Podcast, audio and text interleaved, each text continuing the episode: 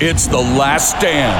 And here is your host, Brian Custer. That's right. It is The Last Stand. We bring you some of the biggest names in the sport. I'm Brian Custer. And let me tell you, joining me today is a young man who many believe is the future of the 140 pound division. He is unbeaten, recently named Prospect of the Year by Ring Magazine. He is none other than Brandon Lee. Brandon, welcome to The Last Stand. Thank you for having me. Thank you. For, it's a pleasure uh, to finally to speak with you, and um, I'm honored. Hey, it's great to have you on, young man. And listen, how did it feel when you got word that Ring Magazine says Brandon Lee Prospect of the Year for 2021?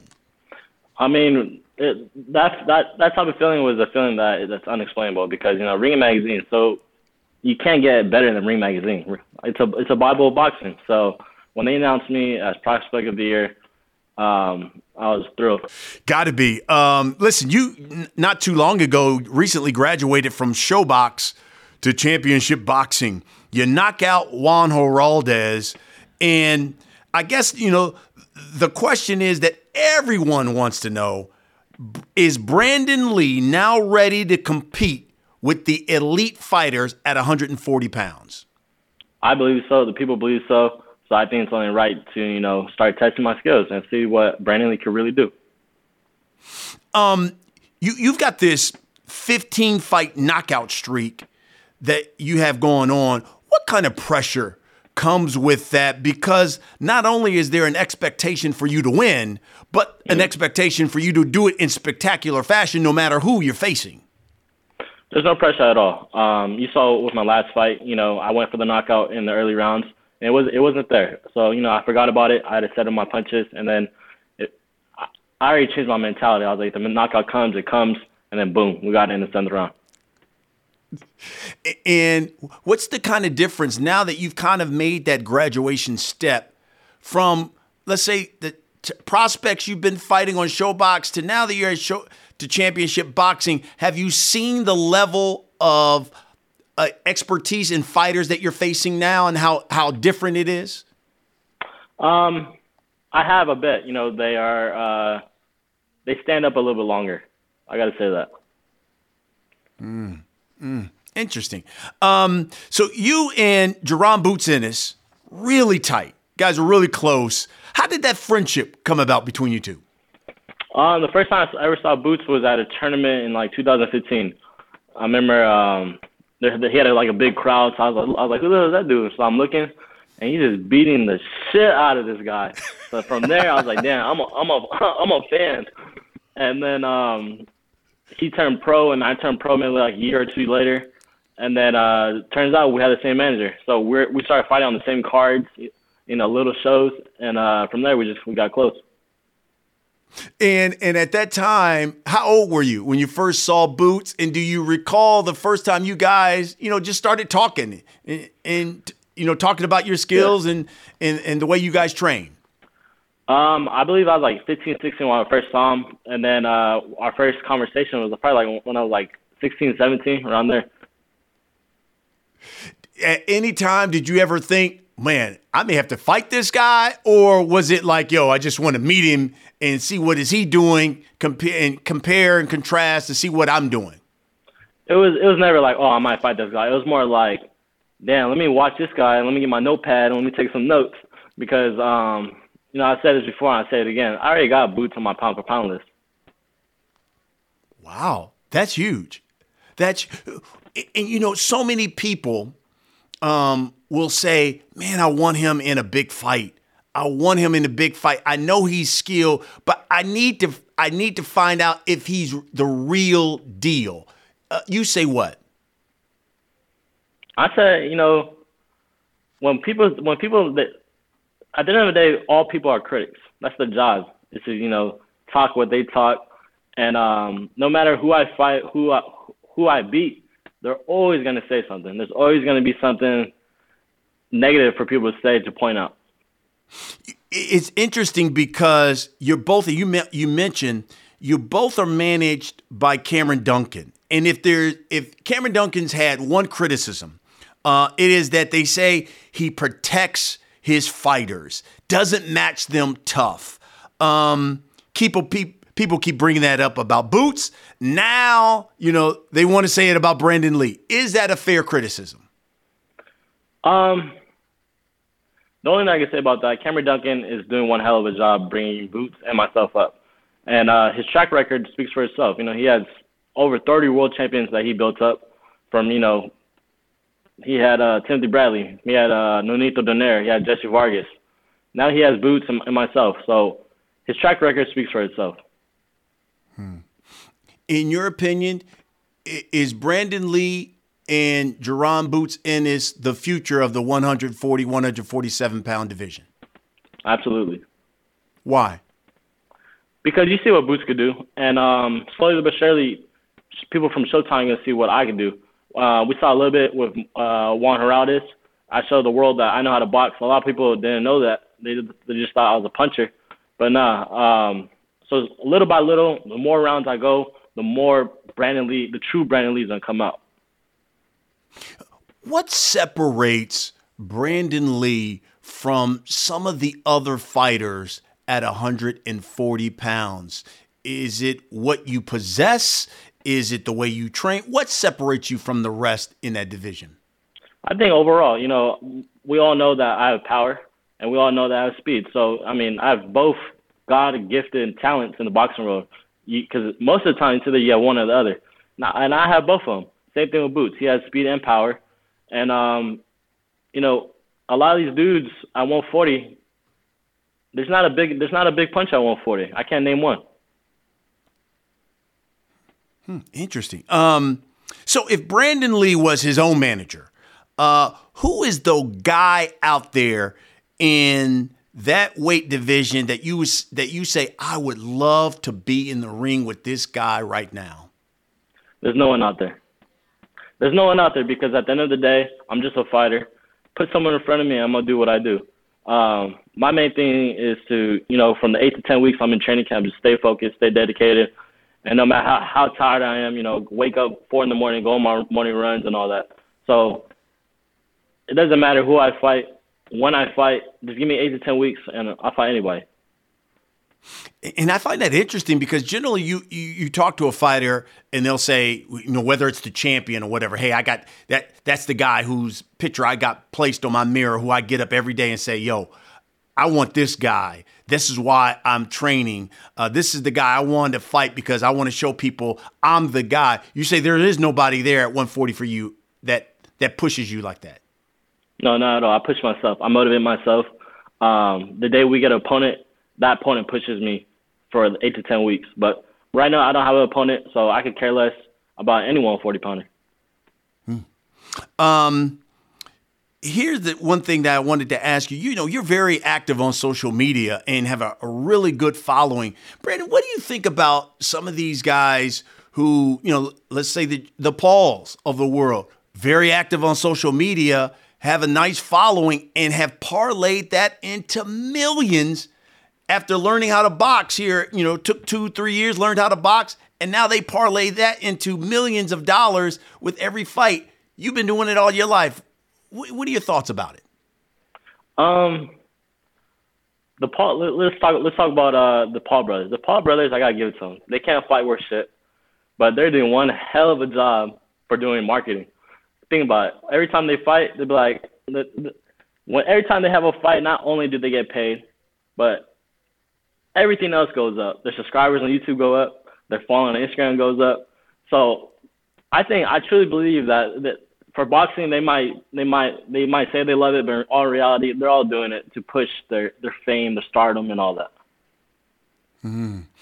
If there, because you you you have been active on social media and certainly have, a, is there anything that you would say, you know, they do this really well, and I think us as fighters could maybe take that from the Pauls and use that um, going forward. Is there anything that you guys, and, and, I'm talking you as a collective, as a fighter, can learn from them and what they've done?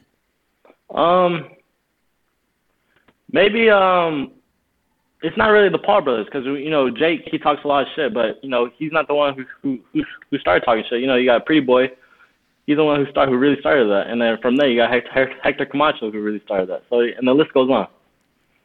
Hmm. Uh, interesting. Um, so, listen, you, are a boxing prodigy. Uh, been boxing since you were a young, young little tyke. And like myself, a huge uh, Bruce Lee fan. You were named after his son. Um, why boxing and not martial arts? Man, I couldn't tell you. I could not tell you. Uh, my grandfather used to box. Uh, he was in the army, and my uncles used to box, and then my brother used to box. So I feel like at a very young, because my brother and I were nine years apart. He's older than me, so um, I feel like he got all the attention when I was when I was a child, just because he boxed. So uh, when I had my opportunity, and I was like, you know, I could do what he could do. He might be nine years older than me, but you know, I can still do that. So uh, when I started training, I was like two years old when I first ever went to a boxing gym, and um, I would just watch, you know, run around the ring, be be a little kid, and then uh, I remember the coaches used to work with me. I was like three or four or whatever. I, I didn't know what I was doing, but um, my brother stopped boxing. As soon as he stopped boxing, I was like six, I believe, six or seven, and um, as soon as I started, I just never stopped. Wow. Uh, and you know, you work with your father. Your father's basically been your trainer been your coach. Why is that work? Because we've seen in this sport how sometimes that just goes left when mm-hmm. father and son are uh, trainer fight. But why does it work with you? Um, me and my father, we have a, a good understanding. You know, I feel like um, at home, you know, where we got the father son relationship, and in the gym we got student and teacher relationship. But um, you know, no one's gonna love me the way my father loves me. So to have him as my coach is probably the best option for me. Yeah, interesting. What are your goals, Brandon? Uh, in the immediate uh, future, and then ultimately, what is, what does Brandon Lee want to accomplish in this sport? In the sport, I want to be, um, of course, a world champion. I want to be a world champion. I want to be a unified world champion, and eventually, I want to move up to 147 and become a world champion. And um, from there, those are my three top goals right now. Um, possibly go for undisputed, but uh, my three top goals, that's them right there. And we you, we know how close you are with Boots. Is there anybody out there in the sport that you look at and you're like, man, I really enjoy watching this guy fight because he's really entertaining? Boots, Shakur Stevenson, um, probably Boots and Shakur Stevenson. That's all I can think of top of my head. Hmm, interesting. Um, Brandon, for people who come on the show, we we let uh, folks who watch submit questions. We got a number of them through social media, so I want to get to some of their questions. Uh, this first one comes from Twitter, and it says, "What fighter did you watch growing up that you tried to groom your style around?" Um, easily, Pretty Boy Mayweather as a child, because uh, you know back in the amateur days there was a point system. So you know, touch him, that's a point. Touch him, that's a point. So I want to be like like Pretty Boy, and then uh, I I really like watching Pernell Whitaker, James Toney, Aaron Pryor, Mike Tyson, Hector Camacho, and uh, yeah.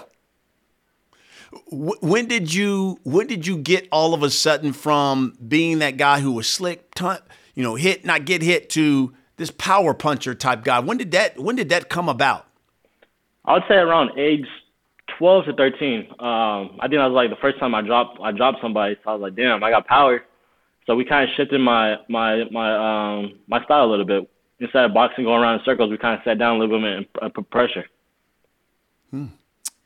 Uh, this next one comes from Tom. He says, Listen, I heard you were also a college student. I'm curious, how do you balance the rigors of school and boxing, and what does a typical day look like for Brandon Lee? The way I, I balance school boxing is, um, you know, during the day I work on schoolwork. I, I all my classes are online because you know COVID, so I do a Zoom class and then um, I work out in the afternoon. But a typical day for myself, when I'm when I'm in camp, um, wake up at four, go run, make breakfast, um, go to the grocery store, buy groceries, or go to Target, just buy stuff for the house, um, take a nap, uh, eat lunch. I'll just chill, maybe watch TV, and then I'll work out, go for my second run, and then um, take a shower and just chill. rest my body. Talk to me about school. Uh, where are you in in in school? Uh, where are you taking classes, and are we getting our bachelors? Where are you in the process? So uh, I'm currently going to Cal State San Bernardino. I'm going for my bachelor's. I already I got my AA about a year ago, two years ago, and my major is criminal justice. But I'm o- I'm only you taking one or two classes. And what do you Uh, want to do I want to it? do. I like to become a customs agent after boxing. Um, Yeah, I'm not the type of person that could go to the same same job every day and do the same thing over and over. You know, I, I like to be outside and I like to explore stuff. And how long do you see yourself as a fighter? Um, until I accomplish my goals. Got it, got it, got it. And always, always wanted to be a customs agent. No, um, I always wanted to be a boxer. but after that, uh, after that, my parents started uh, talking some sense into me and you know telling me that I need a plan B. I love it. Um, this next one comes from Isaiah on Twitter. He says, "Do you think you can beat Gervonta at 140 pounds?" 140. I don't think. I don't think. Um, think. I don't think he's a true 140 pounder. And uh, you know, he hit Barrios with some clean shots, and he didn't. He didn't. I don't know. He, eventually he dropped Barrios, but at the beginning of the fight, he hit him some clean shots, and Barrios took him well. So I'm thinking that he can't transfer. He can't carry that that punching power at 130, 35 to 140. So um, I'll let the fight take on 140. That'd be. That'd, be a, that'd be a hell of a fight. Um, Justin asks, uh, "When will you be ready for a world title fight?" I'm looking to get my hands on a world title by the, by the end of this year. Like it. I like it, Brandon Lee. Uh, this next one from Twitter says, Brandon, when will you start calling out the top guys? Usually we only hear you say you'll fight whoever they put in front of you. I think it's time for you to call out the top guys at 140 now. Um, maybe once I get a belt, maybe I'll I'll feel like, you know, um, I like his belt. Let me go after his belt. Let's unify it or something. But until I get a belt, I feel like you know I'm just gonna keep on doing what I'm doing and knocking guys down, whoever's in front of me. Okay, Brandon Lee, it's time for the last segment uh, of this show. We call it the last stand. I'm just going to ask you a series of questions. You just give me the first thing, young man, that comes to your mind. You ready? Got it. Here we go. Besides Josh Taylor, who do you see as the top fighter at 140 pounds? Brandon Lee. Uh, I know Boots Ennis is your guy, uh, but who do you see as a world champion first? Boots Ennis or Brandon Lee? Um, most definitely Boots. He's about a year. I think as far as career wise, he's about a year, year and a half, a year to a year and a half in front of me. Okay. Uh, if and you kind of answered this. If Brandon Lee wasn't a boxer right now, what would you be doing? To be honest, I'd probably be like, I'd probably go to, you know, like everyone else, go to the gym, 24 hour fitness, um, go out on the weekends, work a regular job, continue going to school, and um, eventually do something in the law enforcement. Got it. Got it. Uh, Brandon Lee aside, who do you think is the biggest threat at 140 pounds right now? Biggest threat at 140, I'm not even gonna lie, um, Gervonta Davis. Okay. Okay. Uh, you kind of answered this one, but I'll ask it anyway. At this time next year, Brandon Lee will be, you finish the statement, A world champion at 140, huh? at 140. I love it. I love it. Listen, folks, that's what we do. We bring you the biggest names in the sport, like Brandon Lee, a name that you're going to hear for years uh, at 140 pounds. Brandon, listen, man, it, it's great to see your maturation. Uh, I was glad to see you now on Championship Boxing, and I certainly look forward to your next fight on Showtime Championship Boxing. Thank you. I appreciate it. I'm looking forward to speaking to you again. Absolutely. That's what we do here on The Last Stand. We bring you some of the biggest names in the sport. And I'm telling you, at 140, Brandon Lee He's coming. Thanks for watching, everybody. We'll see you again next week.